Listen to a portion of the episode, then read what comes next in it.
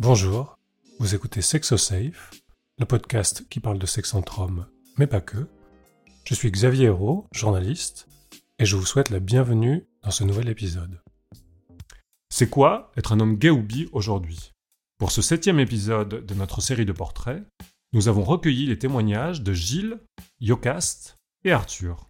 On commence avec Gilles, 52 ans, qui nous parle de l'importance de sa famille choisie. J'ai grandi en banlieue, euh, dans une famille très fermée, où euh, l'homosexualité n'existait pas. Il y avait que les salles PD. Je ne connaissais pas trop là-dedans, comme beaucoup. Euh, en plus, mes, mes parents m'ont un peu séquestré jusqu'à 18 ans, parce qu'ils m'ont fait travailler avec eux dans une... Ils étaient artisans, ils m'ont fait travailler avec eux sans me former pour autant. Et voilà, j'ai profité du service militaire par chance, bien qu'antimilitariste, pour me sauver de la maison gentiment et ne plus y revenir. J'ai mis beaucoup de temps à découvrir mon homosexualité. Bien que j'ai toujours été attiré par les garçons, mais je n'arrivais pas à mettre les mots dessus. Et euh, j'ai été amoureux d'un garçon. Moi, je croyais au grand amour. C'était l'amour pour la vie et, que ce serait le seul. Euh, malheureusement, euh, c'était pas le bon.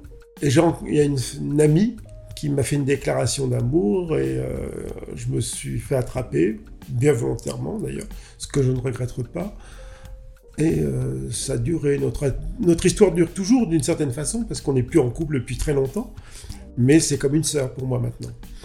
Et ça me permettait aussi, parce qu'il y avait une chose que je voulais pas voir dans l'homosexualité, c'était le fait de ne pas avoir d'enfants. Euh, parce que dans ma tête, c'était très construit euh, une femme, quoi pas une femme, une maman, je dirais, euh, une voiture, un chien, des enfants, quoi, grosso modo.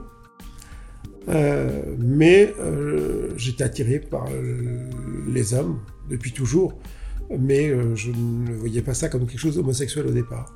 Donc je ne l'ai réalisé qu'à 30 ans, très tardivement, quoi. J'avais eu d'autres relations homosexuelles, mais mettre le mot dessus à 30 ans. Une fois que j'avais mis le mot, c'était plus un problème. Et je n'ai pas eu de problème à me faire accepter non plus. Euh, mes parents sont morts sans qu'ils le sachent, euh, mais ça, je m'en foutais royalement parce que j'avais, je les voyais plus depuis très longtemps. Donc, j'avais pas à dire ce que pensaient les autres, j'en avais rien à faire parce que tout ce que j'ai fait, j'ai fait contre les autres. Donc, euh, je n'avais pas de dire qu'est-ce que vont penser les voisins ou autres, comme certains, ou la famille, ou tout ça. Et euh, tout le monde le sait. Dernièrement, euh, j'ai fait mon coming out à une personne. Ça m'a beaucoup amusé. Quelqu'un que je connais depuis 30 ans m'écoutait, une, une amie d'une amie, quoi, une, femme de 90 ans. Hein, donc, euh, et, et notre, nos relations sont rapprochées parce que je, l'ai assisté à pas mal de choses. Et elle avait un langage homosexuel qui me plaisait pas trop, quoi, traitait facilement les gens de PD. Et, euh, et je lui dis, bah, vous savez, il faut que je vous dise quelque chose, je suis homosexuel. Et là, elle tombe un peu dénue, en fait. Pas méchamment, puis ça change rien notre relation. Mais il fallait que je le dise. Moi, je peux pas être dans le mensonge. Je peux pas dire avoir une double vie ou quelque chose comme ça. Euh, tous les gens que je fréquente le savent. Euh, ma famille m'a recontacté à un certain moment, mes neveux, et je, leur ai dit, je leur dis voilà, c'est ça, ça vous plaît tant mieux, ça vous plaît pas, on se voit pas. Et euh, tout le monde, du coup, tout le monde le sait, je ne cache à personne. Euh, voilà, c'était ma façon de voir les choses. Et, euh, puis, si on me traite de PD, ben, tant pis pour eux, quoi. Le dernier qui m'a traité de PD, il a pris un point à la gueule, quoi. Comme ça, c'était clair. voilà. J'avais deux sœurs et un frère. donc, j'ai une tripotée de neveux, je dois en avoir de, 6, 8 neveux, et nièces, aucun contact pratiquement avec. Euh, quand on se dit, on se téléphone deux fois par an, quoi. Et euh, bon, bah, de toute façon, on est très différents dans la famille. Euh, je suis un peu le, vilain petit canard, depuis toujours d'ailleurs. Et on n'a pas du tout la même vie, la même façon de voir les choses.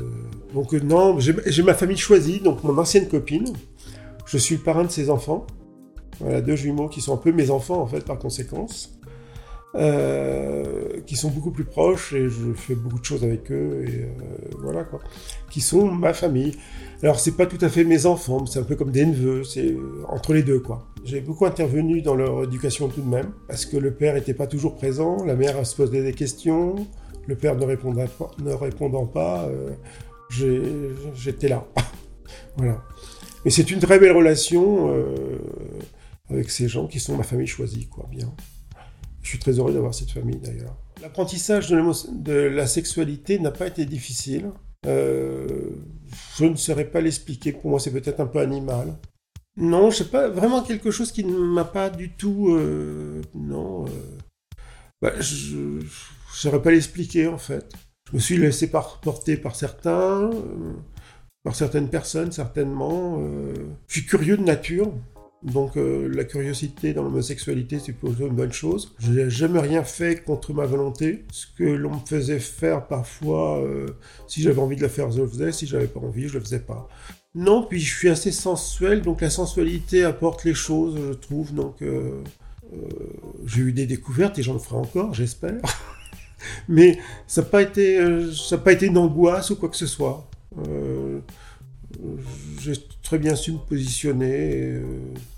Le fait de vieillir dans l'homosexualité, euh, bah déjà on, a moins d'appétit, je dirais, mais pas pour autant euh, on n'est pas sevré. Mais bah on est moins attirant, c'est sûr, mais et pas tout à fait vrai en plus.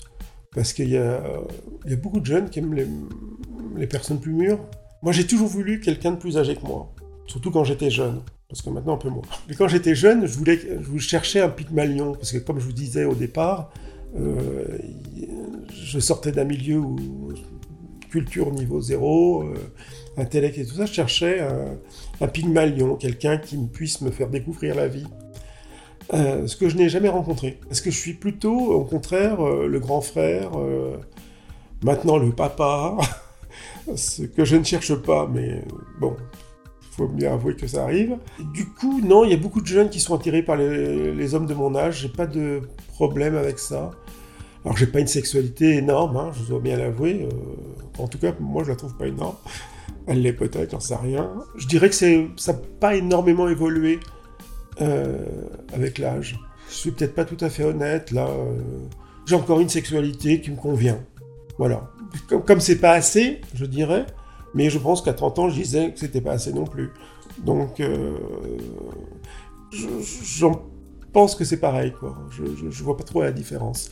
Et le fait de vieillir n'est pas un blocage. Déjà, je me sens pas avoir 60 ans. Euh, quand je suis avec, je, fréquente plutôt des gens plus jeunes que moi. Et j'ai la même l'impression d'être plus jeune qu'eux, quoi. Quand je suis avec des gens de 30 ans, j'ai 30 ans, quoi. Voilà.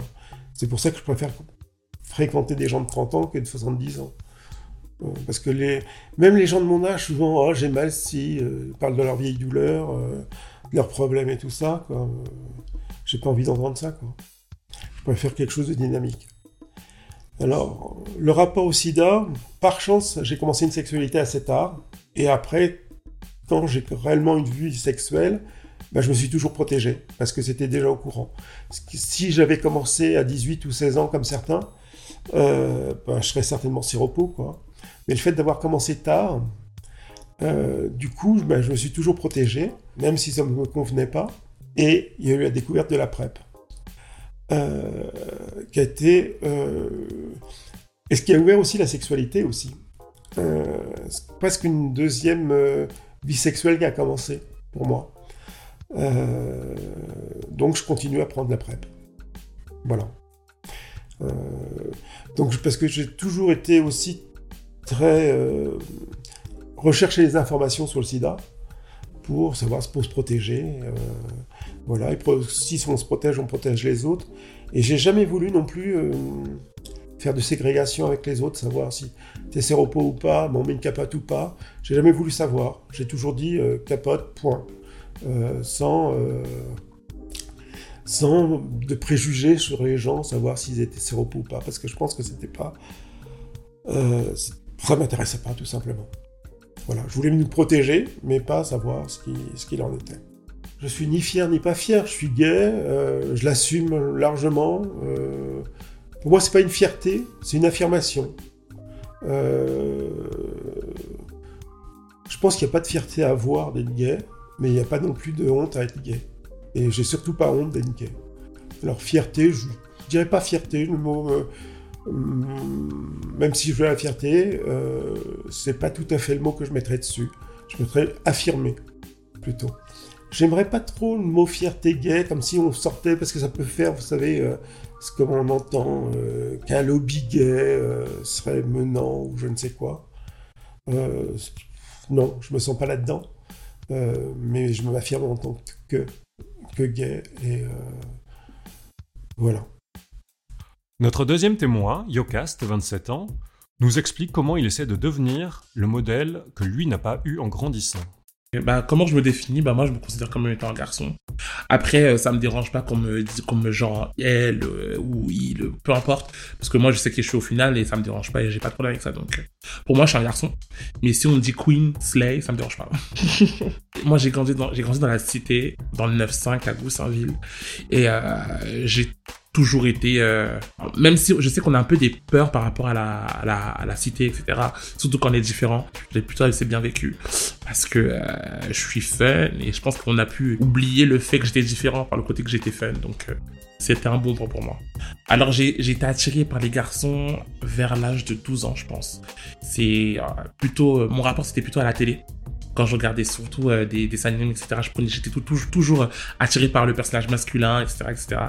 Et après, au, en primaire, j'ai eu un premier amoureux et au début, je pensais pas que c'était de l'amour, je savais pas que c'était de l'amour. Je pensais que c'était juste mon meilleur ami, mais bon, en grandissant, j'ai commencé à comprendre que c'était plus que des sentiments euh, amicaux. Et là, je me suis dit, bon, bah écoute, je pense que j'aime les, les. Au début, c'était compliqué pour moi d'a- d'accepter euh, que j'aimais les garçons au tout début. Parce que euh, même si euh, on est bien entouré, on subit parfois une certaine pression des gens quand on dit euh, bah on veut te on veut te on veut te définir à ta place. Et moi j'étais carrément euh, fermé à l'idée qu'on me dise que j'aime les garçons. Donc du coup forcément moi j'étais euh, je voulais archi pas qu'on me dise que j'aime les garçons. Donc du coup pendant longtemps j'étais euh, dans le déni. Je disais j'ai j'ai dénié j'ai renié cette facette de moi là beaucoup, pendant longtemps. Et euh, c'est beaucoup plus tard que je l'ai que je l'ai accepté vers les coups de 21 22 ans ce qui a fait que j'accepte vraiment ma personne, c'est que à partir du moment, je pense que on peut plus renier. On peut plus renier. C'est compliqué de vivre en, se régnant, en fait. Et euh, j'ai réalisé que je me dis, en- enfin, je me suis dit à l'âge de 21, 22 ans que c'était plus possible. Il fallait que je sois 100% moi, que tout le monde vit euh, sa vie à fond et pourquoi pas moi, quoi. Et peu importe ce que les gens diront. Et donc, du coup, c'est ce que j'ai fait. Par rapport à ma famille, moi au début j'avais grave des craintes, j'avais archi des craintes parce que issu d'une famille euh, afrodescendante, euh, avec la culture euh, africaine, etc. Chez nous ça c'est pas possible, être être gay ou autre chose c'est pas possible. Donc du coup j'avais grave des craintes, mais je me suis dit bah je leur dis et quitte à ce que je dois, si je dois rompre avec ma famille, bah je romprai avec ma famille, c'est pas grave, mais il faut que je sois, je leur dis il faut que je sois honnête à 100% pour que je puisse vivre ma ma vie à 100%. C'est ce que j'ai fait et étonnamment Enfin, étonnamment, en vrai de vrai, je sais pas, parce que je pense que il le savait, il le depuis, il le savait depuis, mais ils attendaient sûrement que, que je leur dise. Et quand je leur ai dit, bah, ils m'ont, ils m'ont, ils m'ont, ils m'ont dit qu'ils m'aimaient, quoi. Ils m'ont dit qu'ils m'aimaient, et depuis, euh, j'ai pas de problème avec, ça-. Hum, la sexualité, pour moi, c'était pas, c'était facile et non. J'ai eu mes premiers rapports euh, très très jeunes avec justement l'ami euh, que je pensais que c'était mon meilleur ami. Et euh, bah on, faisait des choses, euh, des, choses la nuit, le jour, très très souvent. Et pour moi, je me disais que juste c'était mon meilleur ami, quoi. Moi, je me disais juste que que je me pensais que entre amis ça se faisait, alors qu'en vrai de vrai, bah, bah non. Et c'est comme ça que j'ai eu mon premier rapport avec un garçon, étant plus jeune. Par rapport au par rapport au sexe, c'est simple parce que je pense que quand on réunit beaucoup d'hommes euh, qu'ils ont tous euh, entre guillemets faim, euh, c'est facile de trouver son plat, on va dire. et donc ouais, du coup pour moi c'était ça a toujours été simple, j'ai jamais vraiment eu de soucis pour avoir des relations, mais c'est vrai que pour dépasser le sexe, c'est autre chose. Ça c'est compliqué par contre. Parce que hum, déjà pour ma pour ma pour ma part à moi, c'est que je suis très très très très très loin des standards qui sont euh, qui sont fixés dans la communauté gay. Donc du coup pour moi pour qu'un mec me puisse dépasser ça avec moi, c'est très très compliqué et malheureusement j'en ai toujours pas eu la chance. Donc du coup euh, voilà, jamais eu de relation amoureuse. toujours eu que euh, physique, des petits flirts, mais ça n'a jamais vraiment abouti. Et ça, je pense vraiment que c'est parce que je ne fais pas je ne suis pas dans, les standards. Au tout départ, ça me manquait. Enfin, au tout départ, j'avais envie d'avoir des relations amoureuses parce que je pense que tout le monde, tout le monde veut ça à un moment donné. Et euh, en grandissant, bah, j'ai appris à me lasser. En là maintenant, je, me dis que soit ça vient, ça vient, ça vient pas, bah, ça vient pas. Mais au tout départ, c'est vrai que j'étais très très très euh, pas bien. Je voulais même jusqu'à changer de personne, faire en sorte que je ressemble au standard, à ce qui, à ce qui est aimé, quoi. Mais euh, c'est compliqué. C'est compliqué. Je me, dans, dans, dans tous les lieux, dans tous les lieux gays, je me sens accepté.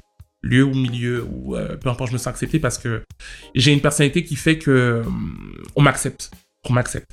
Mais le problème, c'est que hum, on me voit souvent que comme, euh, que comme une attraction, que comme une performance.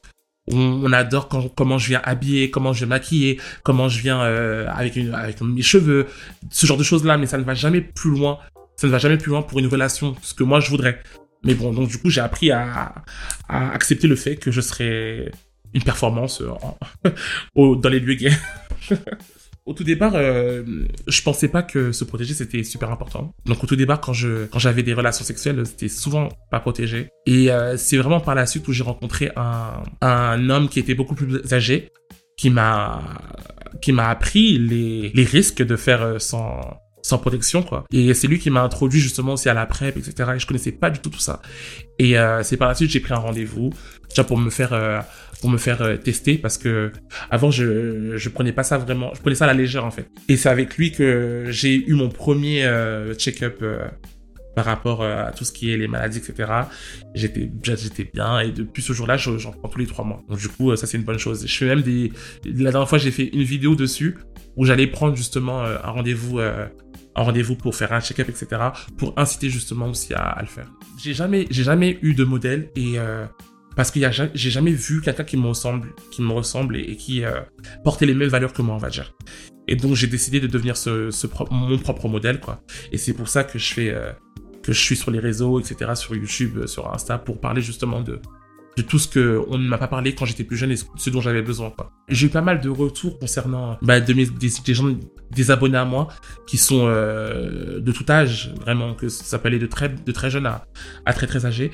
Et vraiment, tout le monde me dit que, que ce que je dis, c'est intéressant et que c'est des choses qu'ils vivent aussi et qu'ils en entendant en m'entendant parler ça leur fait se sentir comme quoi qu'ils ne sont pas ils sont pas seuls quoi. Et ça c'est une chose qui est pour moi qui est hyper importante parce que j'ai vécu en fait toutes mes expériences tout seul. J'ai appris euh, tout seul.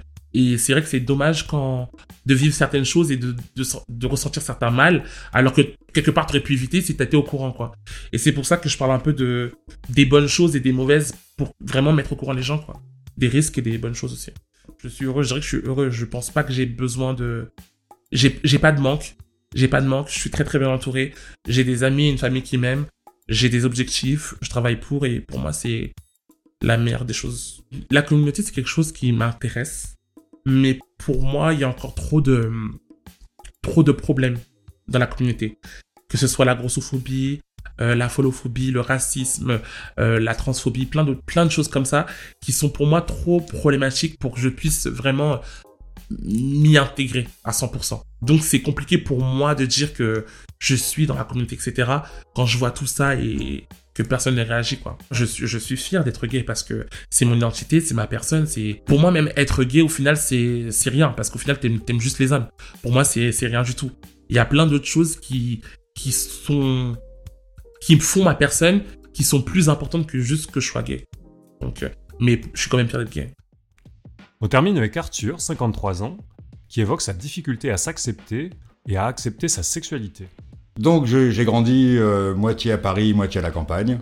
Euh, je suis né à Paris, mes parents sont partis en province et j'ai gardé des, contacts à Paris, donc je, je montais tous les week-ends et c'est que c'était un peu compliqué euh, pour avoir des copains euh, étant jeune. J'ai jamais, eu d'attirance euh, étant jeune par rapport aux garçons. Enfin, j'ai jamais eu d'attirance sexuelle. Étant clair. Après, j'aimais bien. je trouvais que regarder un garçon quand il était joli, bah, c'était plus agréable que regarder un moche. Voilà.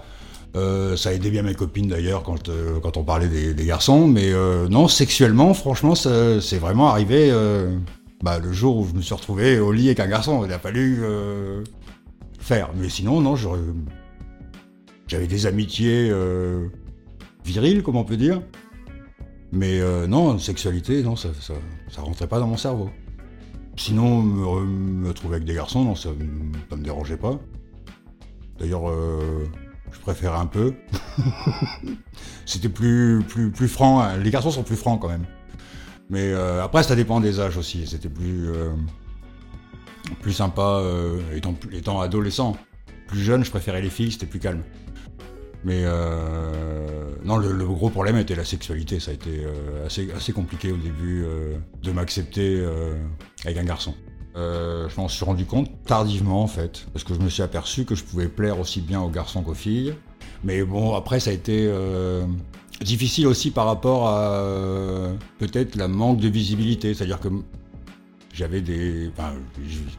après j'ai vécu à Paris à partir de 18 ans, à temps complet, mais euh, effectivement quand j'avais des références euh, bah, de Travelo, de... ou ce que je voyais à la télé c'était bah, la cage aux folles. Donc j'arrivais pas moi à m'identifier par rapport aux images que j'avais. Et c'est peut-être ça qui a été le plus compliqué euh, pour se construire en fait en tant que que PD ou gay ou enfin importe le mot d'ailleurs. euh, C'était ça qui été le plus compliqué je crois. De ne pas avoir de référence. Les filles m'ont bien aidé d'ailleurs parce que c'est elles qui m'ont emmené dans les boîtes gays. Et du coup, ben, un jour je me suis dit bon, oh, oh, pourquoi pas essayer tant qu'à faire. Jusqu'au jour où j'ai essayé et j'aurais pas dû. Euh, bah, premier essai, euh, première tentative et euh, séropositif direct. Donc forcément, ça, ça a un peu aiguillé tout le reste. euh. Alors le coming out euh, avec ma mère, ça s'est très bien passé. Parce que je l'ai convoqué le jour de mon anniversaire euh, pour l'inviter invité au restaurant, en lui disant non, non, euh, parce que j'y vais quand même avec le, avec le premier garçon à qui j'ai testé, tant, qu'à faire, euh, vu ce qui m'avait plombé, autant, autant le garder, ça se passait bien. Et que moi, je savais pas du tout ni gérer euh, l'homosexualité, ni gérer la, séroposité qui, arri- qui arrivait. Enfin, il y avait plein de choses qui étaient euh, très très compliquées. Donc j'en ai mis un un peu sous le tapis en me disant on verra ça plus tard. Et euh, donc j'ai convoqué ma mère, je lui ai dit maman, euh, je vis avec Michel. Elle me dit oui, je sais, ça fait deux mois. Je fais non maman, on vit ensemble. Elle me dit oui, je sais, ça fait deux mois. Je fais non, on couche ensemble. Elle me fait oh, j'ai deux filles ça. Je fais ah non, ça non. donc finalement c'est moi qui étais plus euh, plus déstabilisé que ma mère en fait. Et mon père, bah, il l'a appris par un courrier anonyme. euh, ah, les PD sont très gentils. c'est mon coloc en fait pour se venger euh, qui a écrit à mon père. Donc j'étais convoqué et j'étais viré au bout de 5 minutes. Parce qu'en fait, il a reçu un papier, euh, bah, une très gentille lettre anonyme de mon coloc qui lui disait euh, Euh, Votre fils est PD, est drogué et séropositif. Donc mon père, quand il a reçu la lettre, donc il m'a convoqué, il m'a dit, il m'a- tendu la lettre, il m'a dit C'est vrai ça? Donc j'ai dit Bah oui, c'est vrai. J'avais pas du tout l'intention de me justifier. Donc il m'a dit Bah voilà, la porte elle est là. Je suis ok, d'accord, on va. Bon, j'avais déjà pris la porte 20 ans avant, donc c'était qu'une bis repetitas. Mais euh, non, pour mon père, c'était beaucoup plus dur. Après, on, on s'est pas vu pendant quelques années. Et, euh, et après, il a commencé à, réfléchir et à revenir un plus, vers moi plus, plus conscient un peu. Mais je pense qu'il y a des amis qui l'ont aidé quand même aussi parce que un de ses meilleurs amis s'est remarié avec une, euh, avec sa copine et euh, elle avait un fils homosexuel. Donc, euh, je pense que ça a dû discuter pas mal. euh, et je suis pas sûr qu'il l'a accepté quand même. Alors la- l'aspect prévention, euh, je suis passé complètement à côté. Puisque de toute façon, j'ai essayé une première fois, j'étais séropositif, donc forcément, bah, je me suis pas, euh, je me suis pas protégé plus que ça.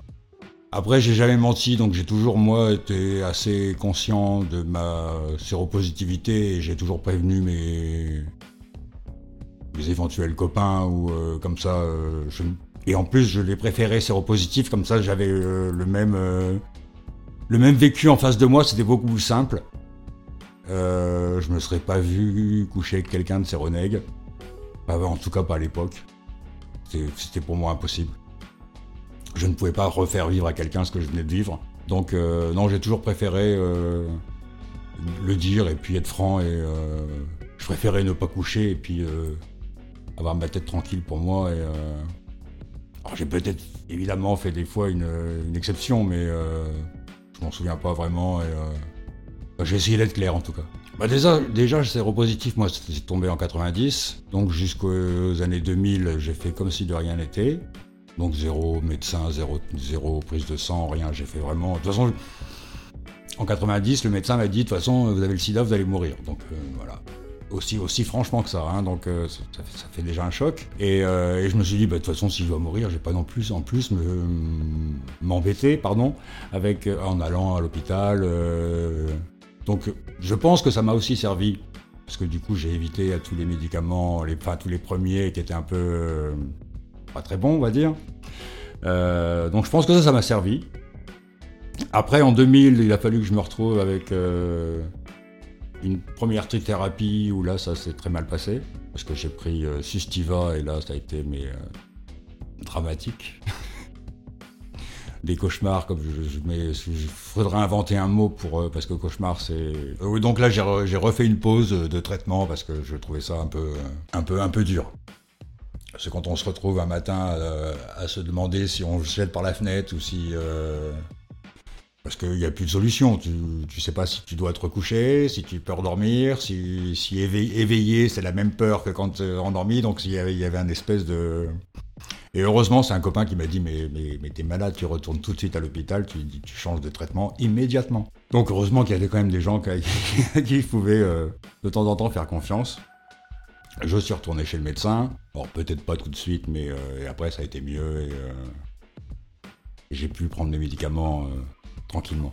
Donc effectivement, maintenant je suis indétectable, mais ça ne change toujours pas ma, ma sexualité. Je, couche toujours avec des gens séropositifs qui, maintenant je fais attention que eux aussi prennent leur traitement pour éviter les bêtises. Euh, est-ce que je suis heureux aujourd'hui? Oui, je dirais que oui, je le suis. Euh... Après, c'est pas tous les jours euh, super génial, mais oui, en, gros, oui.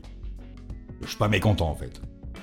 Fréquenter la vie, la vie gay, bah, aujourd'hui non plus vraiment. Parce que je trouve qu'elle a plus vraiment de, Tout ce que moi j'ai connu, mais qui était aussi...